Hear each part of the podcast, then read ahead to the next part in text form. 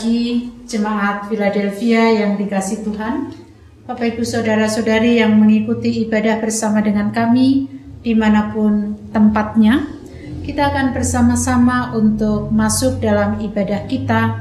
Kita akan mengawalinya dengan satu pengakuan bahwa penolong kita adalah dalam nama Tuhan yang menjadikan langit dan bumi.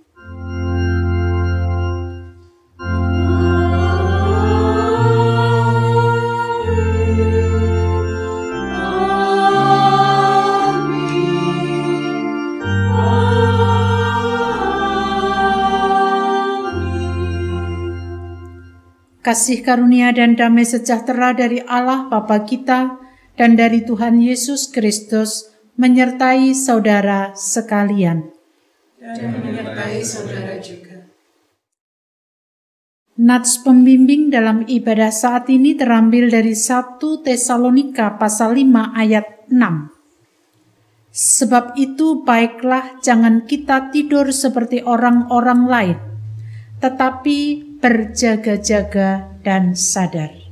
Kita sambut dengan satu pujian dari Kidung Jemaat 4 bait 1 dan 5, Hai mari sembah.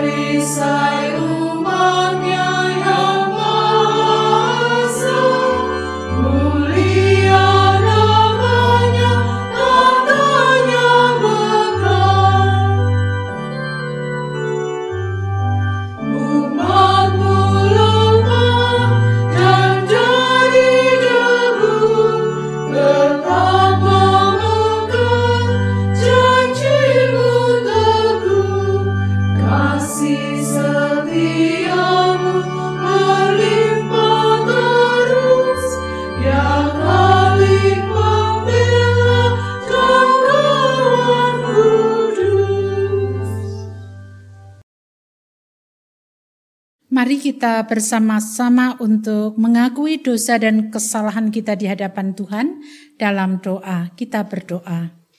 Dengan segala kerendahan hati kami datang kepadamu ya Tuhan. Pada pagi hari ini kami mengakui segala dosa dan kekurangan kami di hadapan Engkau karena sering kali tidak setia kepada Engkau, bahkan sering kali kami melakukan segala sesuatu sesuai dengan keinginan kami, bukan kehendak Tuhan. Ampuni ya Tuhan dosa dan kesalahan kami, dan kiranya Tuhan senantiasa menolong kami untuk memasuki kehidupan yang baru. Dalam nama Tuhan Yesus Kristus kami berdoa. Amin. Pernyataan pengakuan dosa secara bersama-sama kita nyatakan melalui PKJ 37 bait 1 dan 2 Bila ku renung dosaku.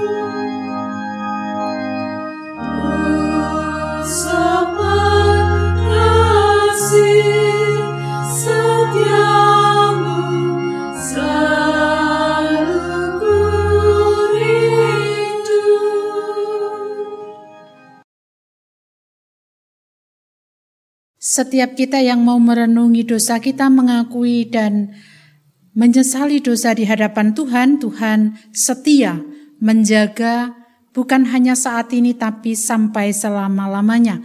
Sebagaimana dinyatakan dalam Mazmur 121 ayat 7 sampai dengan 8, Tuhan akan menjaga engkau terhadap segala kecelakaan. Ia akan menjaga nyawamu. Tuhan akan menjaga keluar masukmu dari sekarang sampai selama-lamanya. Demikianlah berita anugerah dari Tuhan.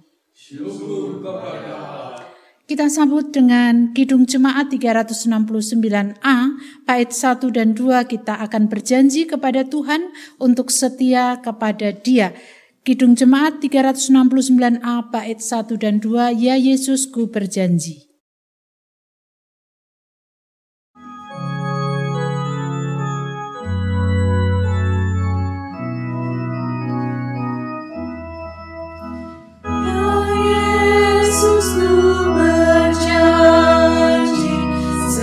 Yeah.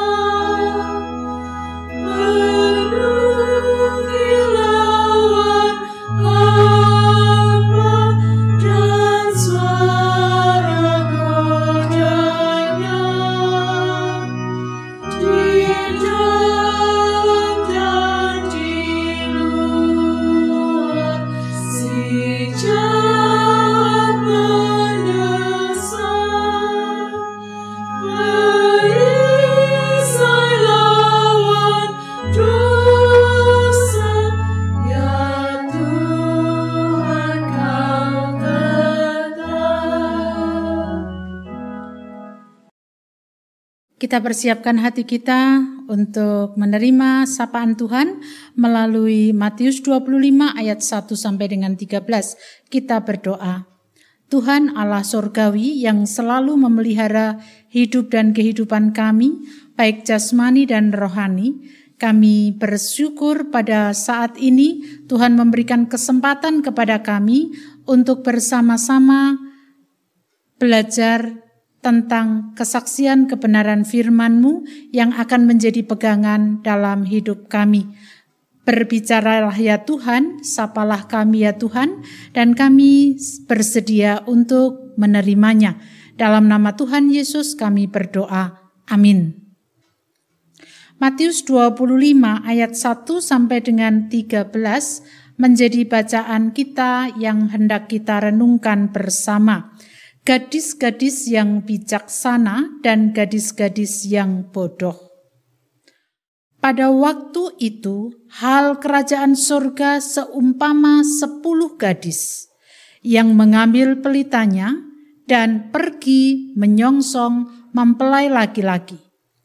Lima di antaranya bodoh dan lima bijaksana. Gadis-gadis yang bodoh itu membawa pelitanya tetapi tidak membawa minyak. Sedangkan gadis-gadis yang bijaksana itu membawa pelitanya dan juga minyak dalam buli-buli mereka. Tetapi karena mempelai itu lama tidak datang-datang juga, mengantuklah mereka semua lalu tidur.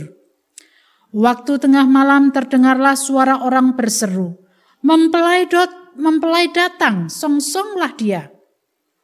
Gadis-gadis itu pun bangun semuanya lalu membereskan pelita mereka. Gadis-gadis yang bodoh berkata kepada gadis-gadis yang bijaksana, Berikanlah kami sedikit dari minyakmu itu, sebab pelita kami hampir padam. Tetapi jawab gadis-gadis yang bijaksana itu, Tidak, nanti tidak cukup untuk kami dan untuk kamu lebih baik kamu pergi kepada penjual minyak dan beli di situ. Akan tetapi waktu mereka sedang pergi untuk membelinya, datanglah mempelai itu dan mereka yang telah siap sedia masuk bersama-sama dengan dia ke ruang perjamuan kawin, lalu pintu ditutup. Kemudian datang juga gadis-gadis yang lain itu dan berkata, Tuan, Tuan, bukakanlah kami pintu.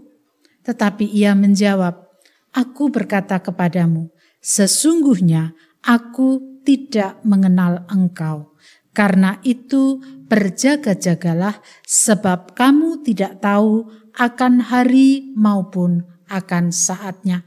Demikianlah pembacaan Alkitab kita yang berbahagia, kita yang mendengarkan, merenungkan, bahkan melaksanakan dalam kehidupan sehari-hari. Haleluya!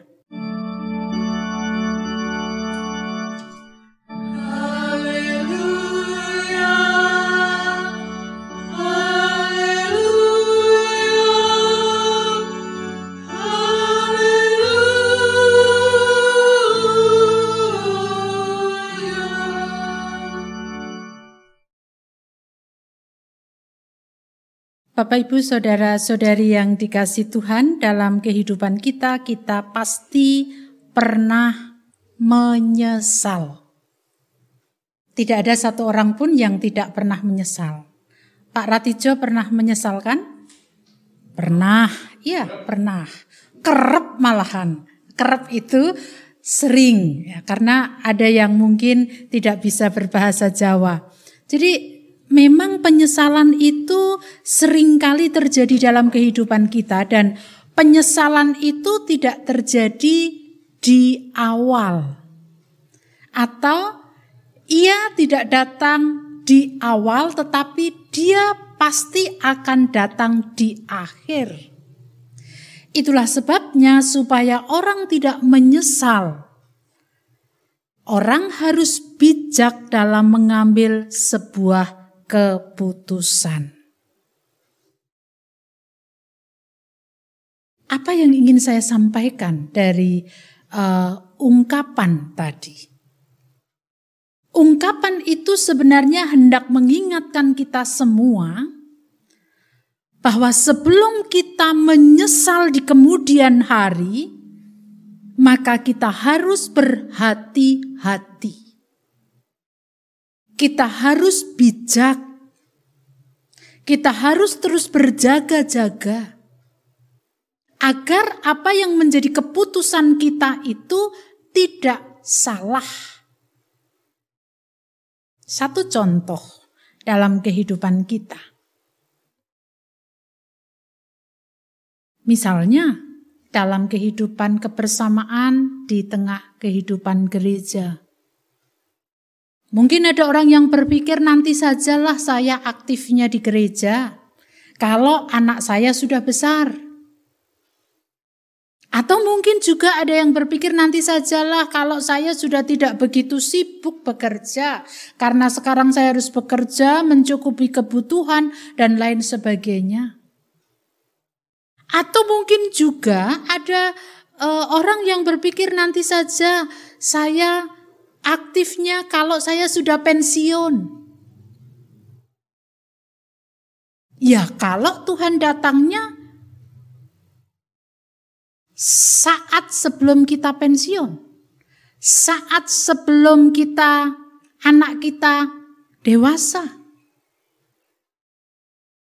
Kalau kemudian itu yang terjadi, maka kita bisa menyesal. Itulah sebabnya Bapak, Ibu, Saudara-saudari yang dikasih Tuhan, sebagaimana bacaan kita pada pagi hari ini berbicara kepada kita tentang pengajaran Yesus. mengenai kerajaan surga. Nah, kerajaan surga yang dimaksud dalam bacaan ini bukan bukan kerajaan surga seperti beberapa waktu pernah kita renungkan bersama. Tetapi kerajaan surga yang dimaksud di sini khusus pada kedatangan Tuhan yang kedua kali. Kapan hal itu akan terjadi? Diumpamakan seperti sepuluh orang gadis yang menyongsong mempelai laki-laki datang. Nah tentu gadis-gadis itu ketika menyongsong mempelai laki-laki datang, pasti ada sesuatu yang dipersiapkan. Apa yang dipersiapkan adalah pelita. Kalau nanti mempelainya datang pada malam hari, maka mereka bisa tetap menyambut mempelai itu dengan sukacita. Tetapi Bapak Ibu Saudara-saudari yang dikasih Tuhan, bacaan pada saat ini memperlihatkan kepada kita ada lima gadis, sepuluh gadis itu semuanya membawa pelita. Tetapi lima di antaranya mereka tidak membawa minyak. Lima di antaranya mereka menyediakan minyak. Nah, lima yang tidak membawa minyak ini memang dalam bacaan kita langsung dikatakan gadis-gadis yang bodoh. Bodoh di sini bukan bodoh dalam pengetahuan. Tetapi bodoh yang di sini yang dimaksud adalah gadis-gadis ini tidak memikirkan sampai sedetil-detilnya kira-kira apa yang akan terjadi sehingga mengambil keputusan untuk tidak membawa minyak. Mungkin dia berpikir kan saya punya teman. Nanti saya bisa minta kepada dia. Dan lima gadis yang lain lagi mereka membawa minyak. Karena mereka berpikir kemudian mengambil sebuah keputusan, saya harus membawa minyak. Andai kata nanti mempelai tidak datang-datang dan minyaknya tidak tidak uh, cukup, maka minyak persediaan ini bisa dipakai.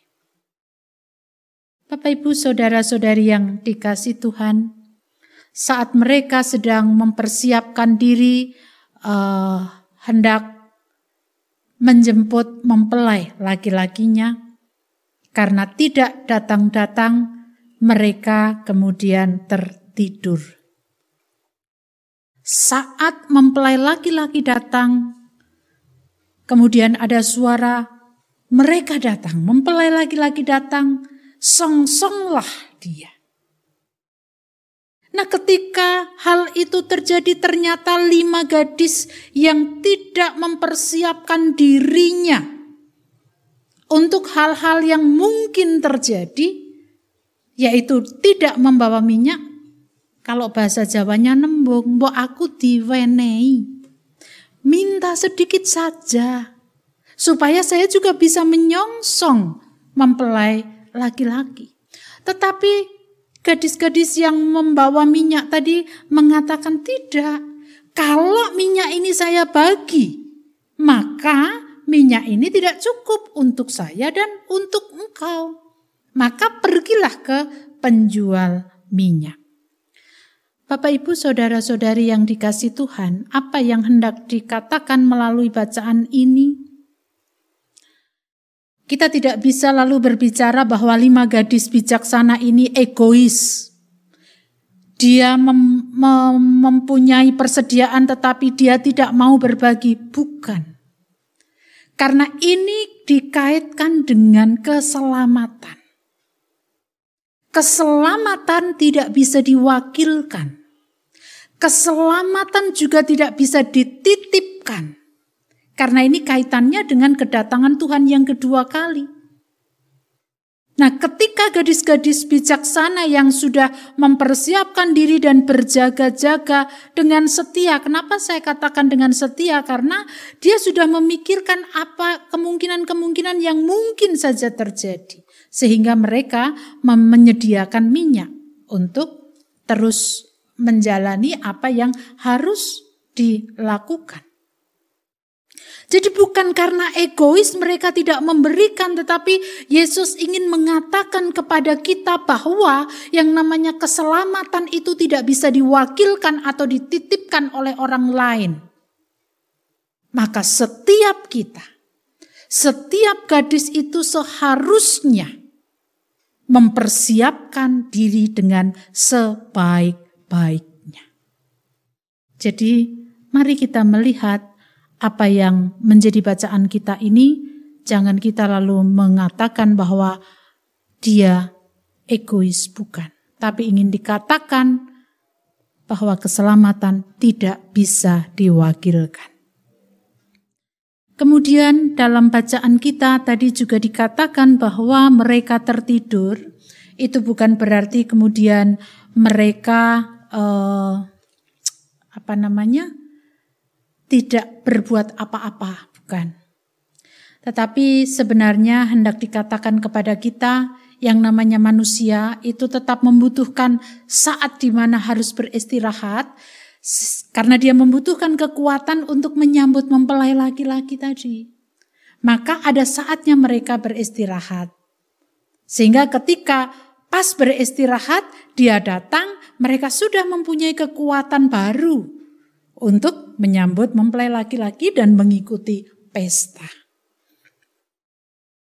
Kisah dalam perumpamaan ini diakhiri dengan gadis-gadis bodoh yang kemudian mencari minyak, datang lagi sudah ditutup pintunya dan ketok-ketok tidak bisa masuk. Artinya apa? Keputusan yang diambil oleh lima gadis yang tidak membawa minyak itu membawa sebuah penyesalan. Penyesalan bukan di awal seperti tadi yang saya katakan tetapi penyesalan pasti di akhir sehingga dia tidak bisa masuk untuk mengikuti pesta bersama dengan mempelai laki-laki yang datang. Bapak Ibu Saudara-saudari yang dikasih Tuhan tentu kita tidak ingin seperti lima gadis yang bodoh tadi tetapi melalui bacaan ini kita diajak untuk, men, untuk belajar menjadi lima gadis yang bijak, bijaksana. Yang mempersiapkan diri dengan sebaik-baiknya. Yang berjaga-jaga setiap saat karena tidak tahu apa yang akan terjadi di depan. Dan yang selalu mau melakukan apa yang harus dia kerjakan.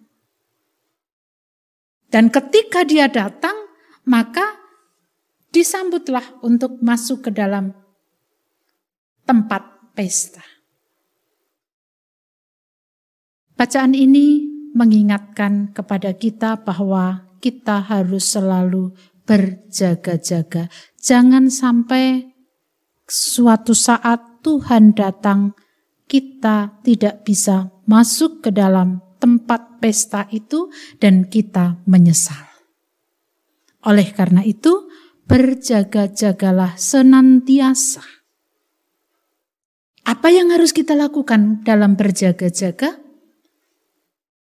Ya, kita belajar tentang kesaksian kebenaran firman Tuhan. Karena itu yang terus akan menuntun hidup kita. Kita memberikan waktu untuk Tuhan. Seberapa banyak tahu waktu kita 24 jam untuk Tuhan? Adakah satu jam, dua jam? Saya tidak yakin kita mempunyai waktu dua jam khusus untuk Tuhan misalnya. Kalau ada yang seperti itu, bersyukur. Karena melalui memberi, kita memberikan waktu untuk Tuhan, suatu saat Tuhan datang kemudian tanya, apa yang sudah kamu lakukan? Kita bisa menjawab, tetapi ketika kita tidak mau berjaga-jaga, jangankan Tuhan bertanya, mau masuk saja kita sudah tidak bisa. Maka jangan sampai kita menyesal di kemudian hari, manfaatkan waktu sebaik-baiknya untuk pekerjaan-pekerjaan yang Tuhan berikan kepada kita. Mari kita memberikan waktu juga untuk selalu belajar apa yang dikatakan Tuhan kepada kita melalui kesaksian kebenaran firman-Nya sehingga apa yang kita lakukan ini ini menjadi sebuah bekal ketika dia datang kita siap untuk menerimanya. Jangan sampai dia datang, "Sik, saya mau ini dulu." Sebentar, saya kemarin belum memberikan waktu untuk Tuhan. Oh, sudah tidak bisa, sudah tertutup waktunya, pintunya. Jangan sampai kita menyesal seperti lima gadis bodoh, tetapi kita harus selalu berjaga-jaga dengan setia sebagaimana lima gadis bijaksana. Amin. Saat teduh bagi kita.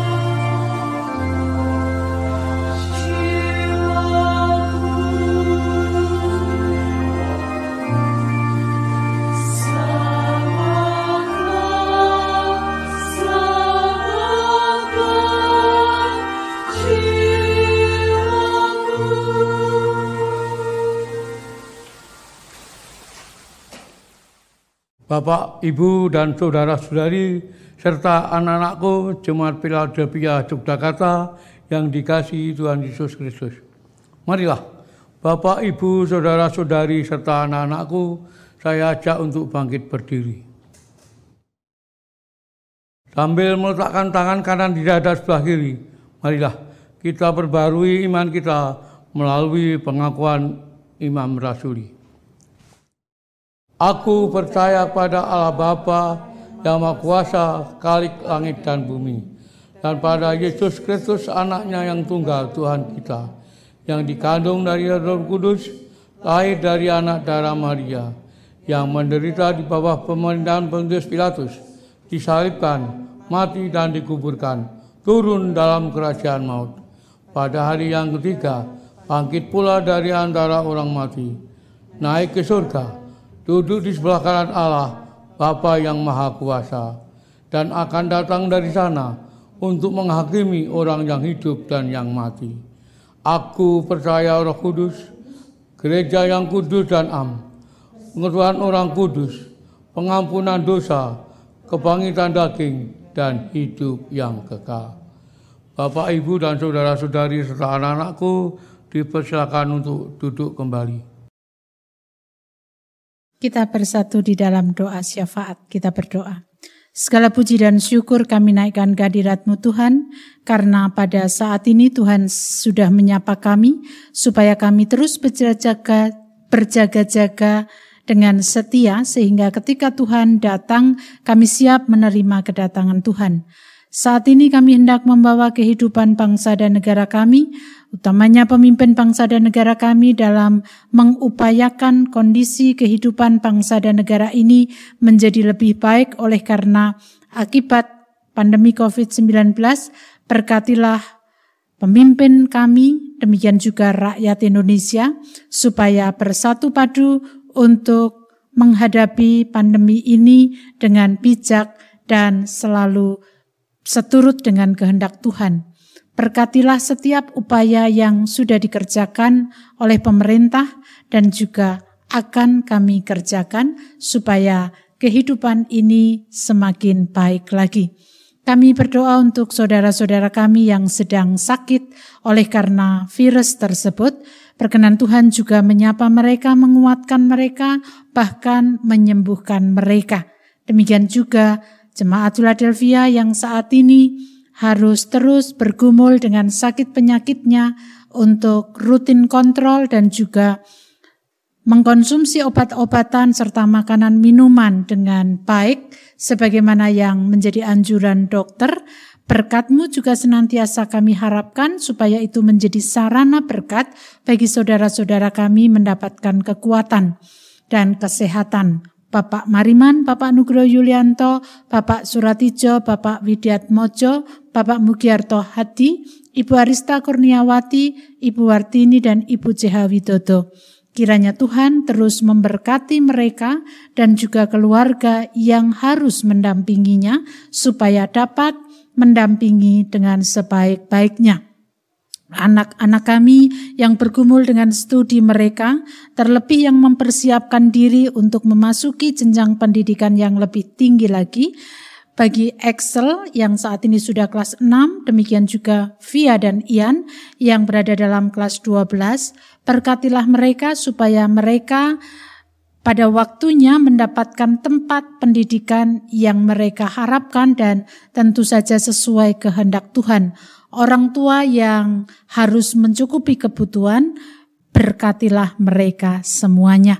Kami berdoa juga untuk kondisi ekonomi setiap keluarga kami masing-masing, anggota jemaat Philadelphia, berkatilah semuanya ya Tuhan, supaya kami senantiasa dapat mengupayakan yang terbaik dalam mencukupi kebutuhan ekonomi keluarga kami.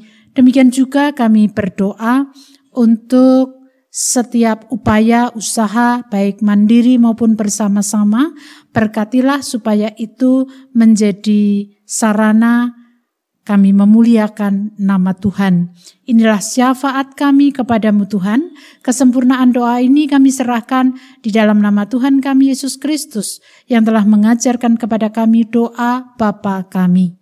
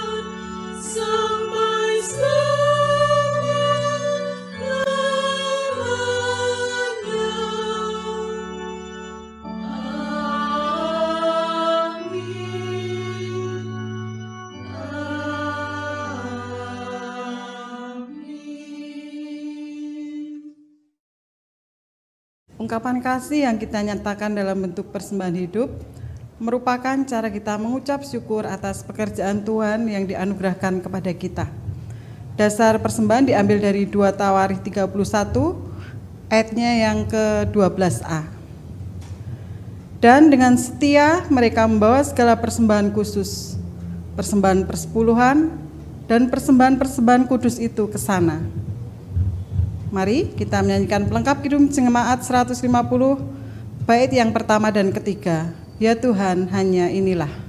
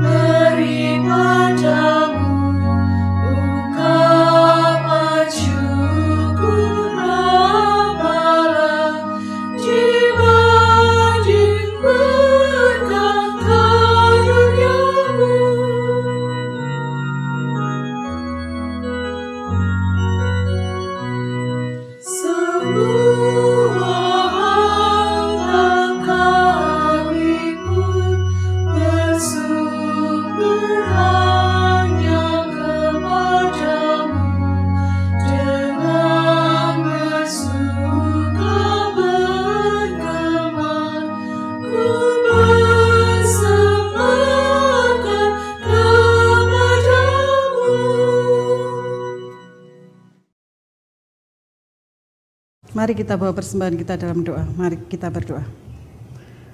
Tuhan, terima kasih atas berkat yang selalu melimpah dalam kehidupan kami. Terima kasih Tuhan atas pemeliharaan kasih-Mu yang tidak pernah berhenti dalam kehidupan kami. Dalam kondisi sulit, dalam kondisi apa pun, Tuhan tetap memelihara kami. Engkau tetap menjaga kami Tuhan seperti kawanan domba-dombamu.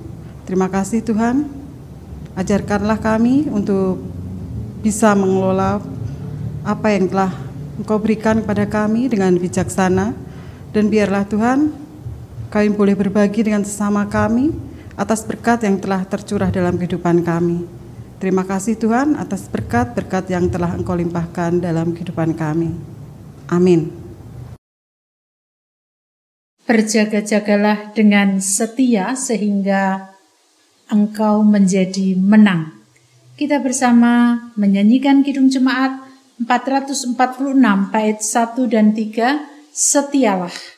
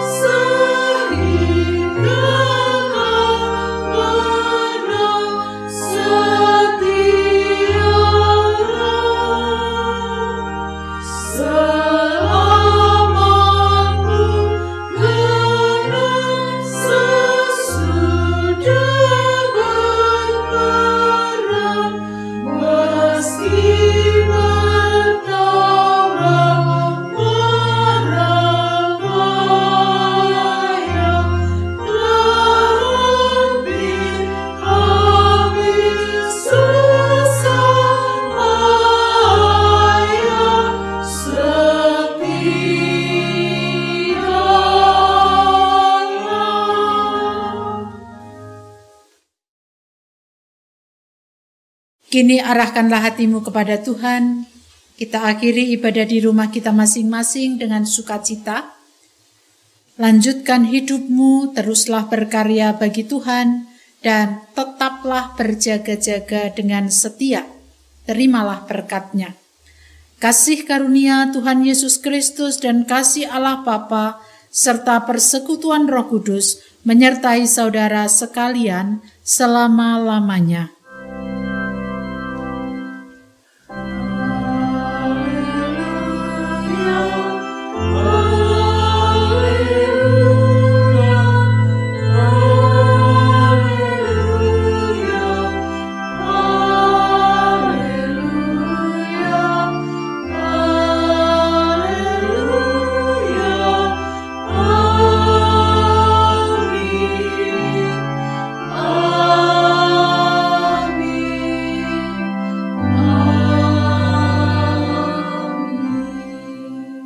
Kidung Jumat 408 bait pertama menjadi penutup ibadah kita pada saat ini.